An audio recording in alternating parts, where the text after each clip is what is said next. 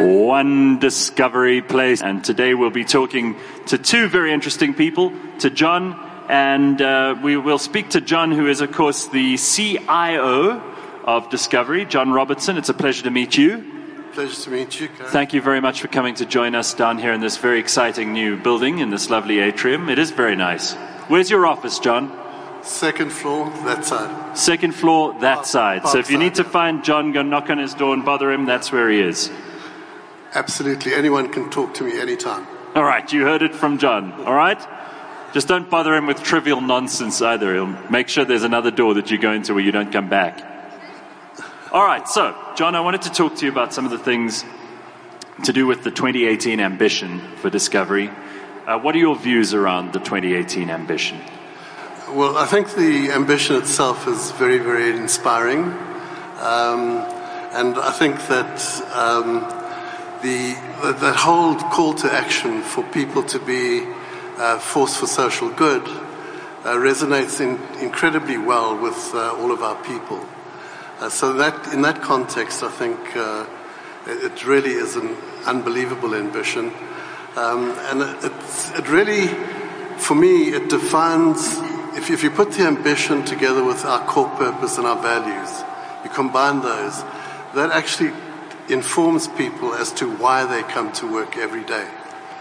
Because if they know by coming to work every day, they are actually making people healthier, they are actually contributing to being a force for social good, it really makes your day a really, really pleasant and awesome experience.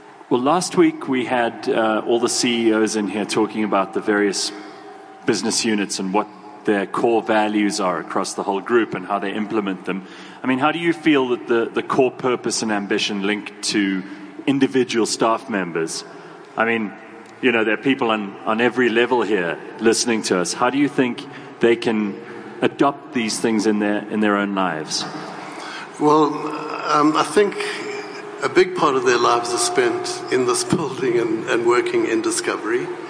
Um, so, to my mind, and I try and reinforce this with all of my teams, whether it's in strategic meetings or just in management meetings, that in fact everything they do on a day to day basis is making people healthier and is being a force for social good. So, by way of example, um, if I think of the mobile teams, the teams that develop all of our mobile applications, Yeah. just take them as an example. So, all of the applications that they deliver uh, for all of our members and all of our policyholders, which allow those people to track their fitness, Yeah. to uh, experience their vitality rewards, to get their active rewards, and so on. I'm getting mine right They- now. Yeah, there you are. Good for you. Yeah. I like the fingerprint thing, by the way, whoever's responsible for that. If there's a team of people here listening to us right now, you might be in your offices busy working away. I like this. It's a great app. But you were saying they're an example? So they're, they're actually instrumental in allowing our policyholders and members to get healthy. So they're, they're allowing, they're giving them the facility and the tools to do that. And they are a force for social good because that combination of all of our products and getting rewards, whether they're gym rewards or active rewards, uh, they are being, they're contributing and they're instrumental actually uh, in getting, uh, in, in meeting the ambition and, and our core, core purpose. All right. So, How, how is Discovery's approach to CSI, which is a big thing in businesses in South Africa, how is your approach different, do you think? well, if I can speak about why the division that I'm responsible for can make a difference, Yeah. Um, the, the big difference is that we harness the, uh, all of our suppliers, or a lot of our suppliers. So because um, a lot of our suppliers are technology companies, a lot of them are builders, maintenance people, repair people, handymen, that sort of thing. So what we do is we combine our activities with them um, so that they also get CSI points, and they, we combine those activities with all of the projects that we run. So actually, they then feel part of the bigger scheme of things and they get to help in ways that if they were doing it on their own in their own little business might not be as extensive, as, uh, as, as thorough. Exactly. So we get that kind of a multiplier effect uh, by harnessing all of our own people and harnessing these suppliers of ours.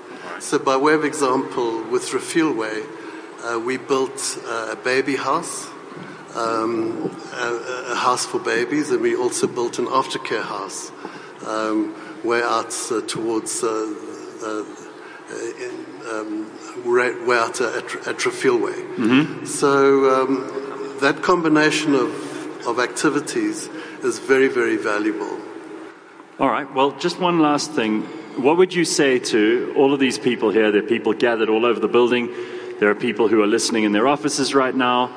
And many people are going to be coming down to join us for the next couple of minutes. What would you say to them is the, is the important message that you'd like to carry over for volunteering your time? I mean, you've probably had personal experience of this, something very rewarding to it that you might want to reflect on. I think what I've experienced with my teams um, is it's often a very humbling experience. So, for example, we do a lot of work with Meals for Wheels, mm-hmm. um, and uh, Wheels for Meals, rather. Um, and we take food into communities. We do like a Christmas in July and so on.